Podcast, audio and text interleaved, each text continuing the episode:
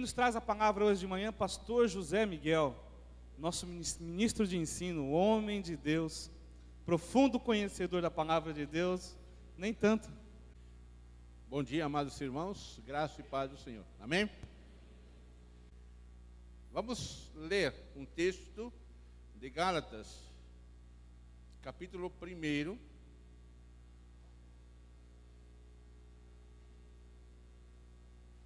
É um texto. Amados, este é um texto que mostra a vida, ou melhor, uma rápida biografia do apóstolo Paulo, o homem que, convertido ao Senhor, alcançado pela graça de Deus, ele correu então esta carreira cristã. Alguns tempos atrás, eu li no livro algumas histórias de Paulo, claro, onde ele é destacado como um homem com coragem, um homem com vontade de alcançar objetivos definidos na sua vida. O que leva algumas pessoas a se doarem tudo o que eles têm pelos seus objetivos. Com certeza você conhece pessoas que se entregam, pessoas que insistem nos seus ideais. Elas deixam tudo pelos seus objetivos, correm atrás de, dos objetivos da sua vida. Lendo uma revista, o presidente John Kennedy, visitando uma escola secundária, se aproximou de um jovem e perguntou a esse jovem: Meu jovem, que você deseja ser na sua vida? E esse jovem diz: Eu quero ser presidente dos Estados Unidos. O nome desse jovem era Bill Clinton. O que levaria esse jovem a fazer tudo para alcançar a presidência dos Estados Unidos? O que faz das pessoas abandonarem tudo para alcançar o seu objetivo particular?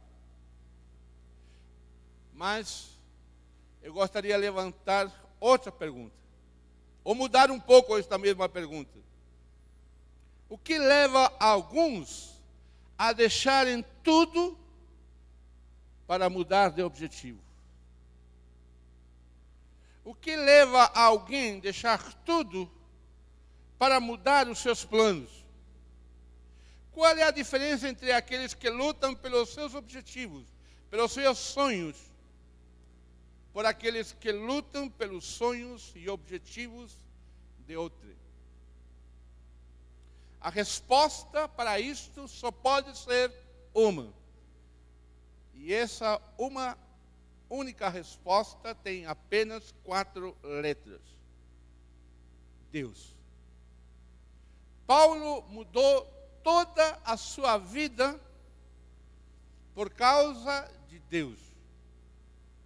Homens na história sagrada mudaram o seu rumo de vida por causa de Deus. José do Egito, Moisés, Elias, Martin Luther King, Dietrich Bonhoeffer, um homem que morre por causa da defesa da igreja na Alemanha nos tempos de Hitler. O bispo africano Desmond Tutu, sou homem que, quando nós conhecemos a biografia, nós aprendemos que no momento da sua vida, eles começam a correr rumo ao objetivo não pessoal, mas rumo ao objetivo que Deus tinha no seu coração. A história de Paulo é a história de um homem que mudou o seu objetivo de vida pelos objetivos de vida ou pelo objetivo que Deus tinha no seu plano. O que será que Paulo então mostra neste texto? Paulo passou a enxergar a vida de uma maneira diferente. Deus deu uma nova vida, mas ao mesmo tempo Deus deu um novo sabor para a sua vida. Deu um novo gosto pela sua vida. Eu, quando leio este texto e vejo Paulo o antes e o depois de Deus, eu entendo que ele descobriu de que Deus dá um novo sabor à vida. Deus dá um novo gosto à vida. Deus dá um novo sabor à vida, como Paulo vai mostrar neste texto, de que ele experimentou este novo sabor, este novo gosto pela vida. Os fatores que influenciaram na vida de Paulo para que ele sentisse este novo sabor da vida, está no texto onde ele descreve a sua biografia ou autobiografia. E o primeiro fator que ele mostra para nós, para entendermos de que Deus dá um novo sabor da vida, é porque ele enxerga de que Deus ofereceu para ele, ou deu para ele, o êxodo mundano, o arrancada de Paulo do contexto mundano. Em obediência à vontade de nosso Deus e Pai, diz Paulo, Cristo se entregou para ser morto a fim de tirar os nossos pecados e nos livrar deste mundo mau. O que Paulo está dizendo é que o sabor da vida tem este primeiro fator, o êxodo cristão. Assim como Moisés arrancou ou tirou o povo de Israel do Egito, Paulo estava experimentando este mesmo tipo de êxodo. Paulo mostra que ele e nós fomos desarraigados. Ou, em outras palavras, tirado desde a nossa raiz do mundo, nós fomos arrancados. As nossas raízes, daqueles que se encontram com o Senhor, não estão mais no mundo, elas não estão sendo alimentadas pelos sais minerais mundanos. O que Paulo está dizendo é que a nossa vida, através da morte de Jesus, tem dois tempos. Primeiro, ele tira os nossos pecados, ficamos leves. E segundo, somos desarraigados do mundo. Para Paulo, isto acontece num acordo entre Deus e Jesus. Deus chamou Paulo para viver com novos objetivos, novos ideais, novos valores. Por isso ele era apóstolo. Porque Paulo não mais tinha o seu objetivo de vida, mas agora o seu objetivo de vida era o objetivo de Deus aquilo que ele era, Paulo, tinha um, uma história muito influente e muito marcada pela sociedade, e tudo aquilo que ele era, ele se, é, isso se torna infinitamente insignificante, como ele mesmo vai dizer nos versículos 13 e 14. O êxodo que Paulo vive neste primeiro fator, é que ele entende que a vida passa a ter um novo sabor. O início da corrida para novos objetivos. Objetivos divinos que foram iniciados por Jesus na cruz. Porque é na cruz de Jesus que se inicia o exílio deste mundo. Somos desarraigados, tirados de raiz.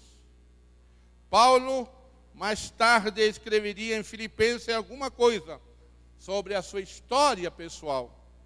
Mas é interessante que Paulo, neste texto, ele disse que foi desarraigado, e é por isso que ele não pode agir com esse sentimento faccioso.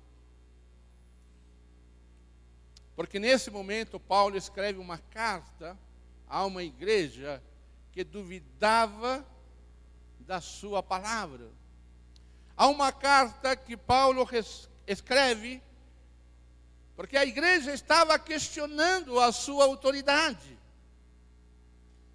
E a autoridade que Paulo está dizendo para essa igreja, amados, eu fui perdoado dos meus pecados e desarraigados e desarraigado do mundo. Paulo está voltando para uma igreja que ele tinha iniciado na sua primeira viagem missionária. E diante das grandes dificuldades que ele está enfrentando no seu relacionamento com essa igreja, ele lança a mão não aos seus objetivos pessoais, mas ao objetivo que Deus teve no começo: perdoar os pecados e desarraigar Paulo do mundo. Era ou é a nossa Canaã de Deus.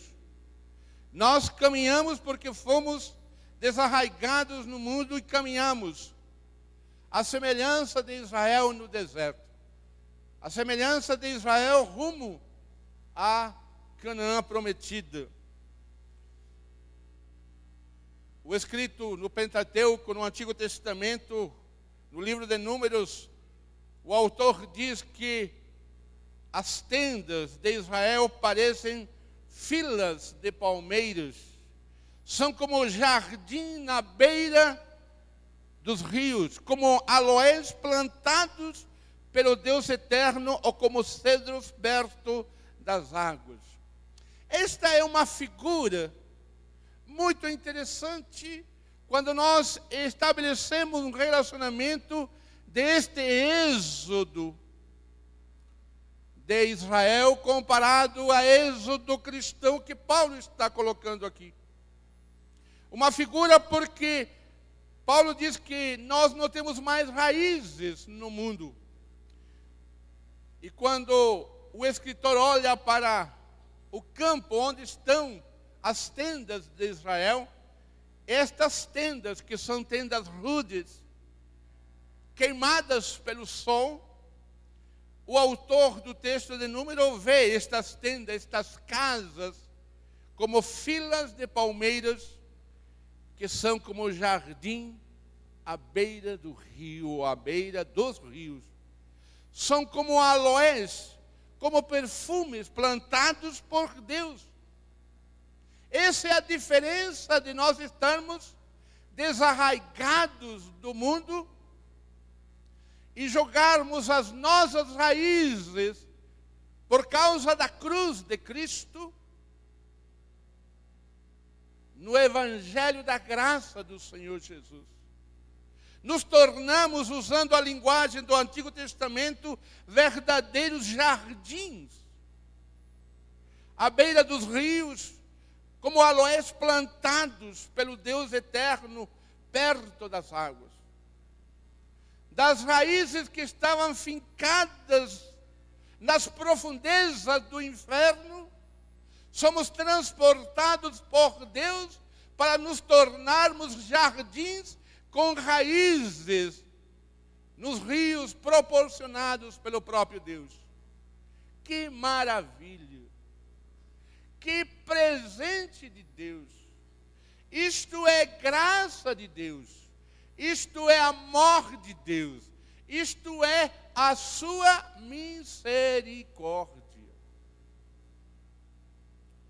Para a vida ter um novo sabor, mesmo dentro das grandes dificuldades do dia a dia, devemos olhar para a cruz e ali nós, nós nos podemos identificar que alguém morreu por nós para não somente tirar o fruto do pecado, mas arrancar as raízes que estavam fincadas no inferno. Paulo, quando pensava neste sabor da vida, ele sabia que este sabor da vida dada por Deus, este novo sabor, era porque ele tinha vivenciado o êxodo, a saída, a fuga do Egito, ou melhor, o êxodo do mundo. O segundo fator que Paulo vai nos mostrar no versículo 6 ao versículo 12, você vai observar, se ler detidamente, por seis vezes aproximadamente, Paulo fala de forma clara do Evangelho, do Evangelho da graça, por seis vezes, e uma vez ele faz uma inferência deste Evangelho da graça. Evangelho da Graça. Gosto muito, por demais, desta doutrina cristã.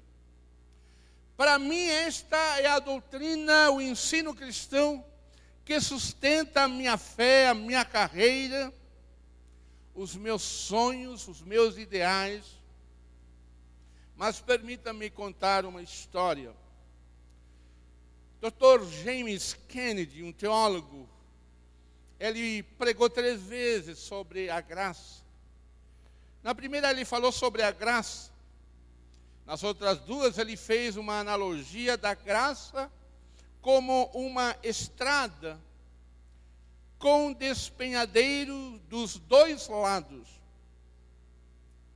O precipício do lado esquerdo é a do legalismo, apontado por Paulo em Romanos o precipício do lado direito e o da libertinagem apontado por Tiago na sua epístola no segundo capítulo. É interessante há que há muita gente tomando partido por Paulo ou por Tiago, sem perceber que Paulo e Tiago eles estão lutando, eles estão caminhando por essa estrada que no lado esquerdo tem um precipício do legalismo, do lado direito, o precipício da libertinagem. E Paulo e Tiago estão andando nesta estrada, só que eles estão andando um para o outro de costas, para nenhum dele cair, nem no legalismo, nem na libertinagem. É esta que é a ou desafio da graça de Deus. Sabermos andar na estrada, porque há muita gente que anda nos precipícios sem saber que a estrada é muito mais alta do que esses precipícios. A estrada da graça de Deus é que nos permite saber de que o evangelho de Jesus não é uma religião como o sistema hindu, da causa e o efeito, eu faço para que aconteça. Eu entendo que você está aqui não para que aconteça alguma coisa. Eu entendo que você está aqui porque você crê nesta graça e que a manifestação de Deus, a soberania de Deus, a pessoa de Deus, por tudo aquilo que ele faz, fez e fará, ele merece toda a minha adoração, independente daquilo que amanhã vai acontecer. Porque se eu estou aqui esperando o resultado, o meu cristianismo nada mais que vai virar um cristianismo hindu. A religião da causa e do efeito, causa e efeito. A religião da graça de Deus, o impacto da graça de Deus em Paulo, ele diz de que ele foi impactado diante da mensagem da cruz, da graça de Deus, que não existe outro evangelho que não seja o evangelho da graça. E Paulo ainda vai mais longe, dizendo que quem prega um evangelho diferente será amaldiçoado, anátema. São palavras duras dizer a alguém: olha, você está pregando outro evangelho, seja maldito. São palavras duras que talvez nosso mundo contemporâneo e a função da etiqueta dos relacionamentos talvez não permitiríamos dizer isso. Mas Paulo quebra tudo isso dizendo: se alguém prega outro evangelho, seja maldito. E o outro evangelho é o evangelho da causa e efeito, que estava Paulo criticando e advertindo os irmãos nessa igreja da Galácia, como você poderá ler no resto da epístola de Paulo. É por isso que o Dr. James Kennedy, colocando esta ilustração, foi extremamente feliz que o nosso desafio é andar nesta estrada da graça, sabendo que à nossa direita nós temos o precipício da libertinagem. Ah, Deus é gracioso, Ele vai me perdoar, e eu faço o que bem quiser. E no lado esquerdo, temos o desafio ou precipício do legalismo, da relação causa e efeito. Se você não estiver domingo na igreja, você vai ser castigado. Se você não orar quatro vezes por dia, três vezes por dia, não ler a Bíblia duas vezes por dia, você não vai ser abençoado. É o legalismo. Mantenhamos-nos na estrada da graça de Deus. Este impacto da graça de Deus, Paulo nos mostra de uma maneira tão clara, porque leva pessoas até possivelmente desertar desta graça. Pessoas pervertem esta graça. Uma revelação angelical pode deturpar esta mensagem. Se o anjo vier pregar outro evangelho, seja anátema. Uma pregação, não somente uma revelação angelical, mas também uma pregação pode levar a deturpar a mensagem da graça. O impacto da mensagem do evangelho foi para Paulo como uma dinamite na sua vida, porque ele era um religioso legalista. E por último, um fator que Paulo entende que dá um novo sabor à vida não é somente o êxodo do mundo, não é somente a graça de Deus ou o impacto da graça de Deus, mas também um terceiro fator é a imersão que Paulo faz na graça divina. No mergulho que ele dá, do versículo 13 ao versículo 17, você pode ver e descobrir de que Paulo descobre a sublimidade desta graça. Ele começa a colocar contraste a favor dos homens que ele procurava, não, agora gosta de procurar e sabe que é melhor o favor de Deus. Ele anteriormente era servo dos homens e ele coloca em contraste com o servo de Deus. Ele antes ia pela palavra dos homens, agora vai pela palavra de Deus. Antes era um perseguidor, agora ele é separado pela graça. Antes ele era um devastador, agora ele é chamado pela graça. Antes ele era um fanático, obcecado, mas agora não, agora é Deus sendo formado nele. Quando comparamos os dois tempos da vida de Paulo, antes da graça e durante a graça de Deus, podemos perceber como a mudança de Paulo está baseada neste novo sabor da vida na qual ele teve ao mergulhar nesta sublimidade da graça de Deus. Imagina este religioso que foi preparado nas melhores escolas ou aos pés de um dos maiores mestres de Israel, que no seu interior e na sua mente tinha os altos conhecimentos da religião judaica, que é uma religião também de causa e efeito, praticamente, seguindo a linha desta influência. Imagine agora quando tudo para ele se transforma e passa agora a depender de Deus e não dele. Quando agora procura o favor de Deus e não dos homens que antes era o todo. Quando agora ele é servo de Deus, quando agora segue a palavra de Deus, quando ele sente-se que agora ele não fez uma escolha pelo ministério, pelo serviço, mas que Deus escolheu. Deus o escolheu e o chamou pela sua graça, não tendo nenhum valor diante de Deus algumas coisas do qual Paulo se orgulhava. Quando ele é apresentado, quando ele se diz que ele era o maior dos pecadores, um devastador, um assassino, agora ele é chamado pela graça, ao ponto de que nele Deus está sendo formado. É exatamente aquilo que já tinha começado dizendo das raízes que estavam fincadas no inferno, nas profundidades do inferno, agora estas raízes estão fincadas, mergulhadas nas águas da graça de Deus.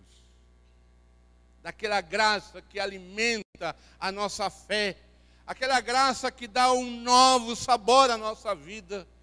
Aquela graça que nos arrancou do mundo, que impactou a nossa vida e que na qual nós podemos mergulhar,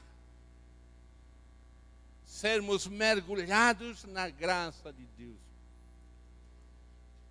Fevereiro de 1976, pela primeira vez eu dei às sete horas da manhã mergulhos nas águas brasileiras, quentinhas do Atlântico brasileiro, lá, João Pessoa, na praia do Bessa. Isso para mim era um milagre, sete horas da manhã. Com aquele calor, sete horas da manhã na minha terra estou dormindo ainda, desse, naqueles grossos cobertores que devem pesar dois, três quilos cada um. E a gente coloca dois ou três para suportar o frio. Sete horas da manhã, eu mergulhando ali, junto com a minha mãe brasileira, que eu chamava de minha mãe brasileira, e dávamos aqueles mergulhos, e ela ali, ela diz, filho, isto aqui, este mergulho, Olha, esse mar, tudo, e nós mergulhando, é assim a graça de Deus. Você pode mergulhar, e ali ela foi visitada pelo Espírito Santo de Deus, pleno mar, eu e ela sendo visitadas, visitados pelo Espírito Santo de Deus. E não havia problema que ele estivesse de maior. É a graça de Deus é a graça de Deus. Sendo visitados pelo Senhor. Amados, graça, sublime graça. Como aquele cântico diz, maravilhosa graça, maravilhosa graça. É a graça do nosso Deus que deu o Senhor Jesus para morrer por nossos pecados. Que Deus nos abençoe. Amém.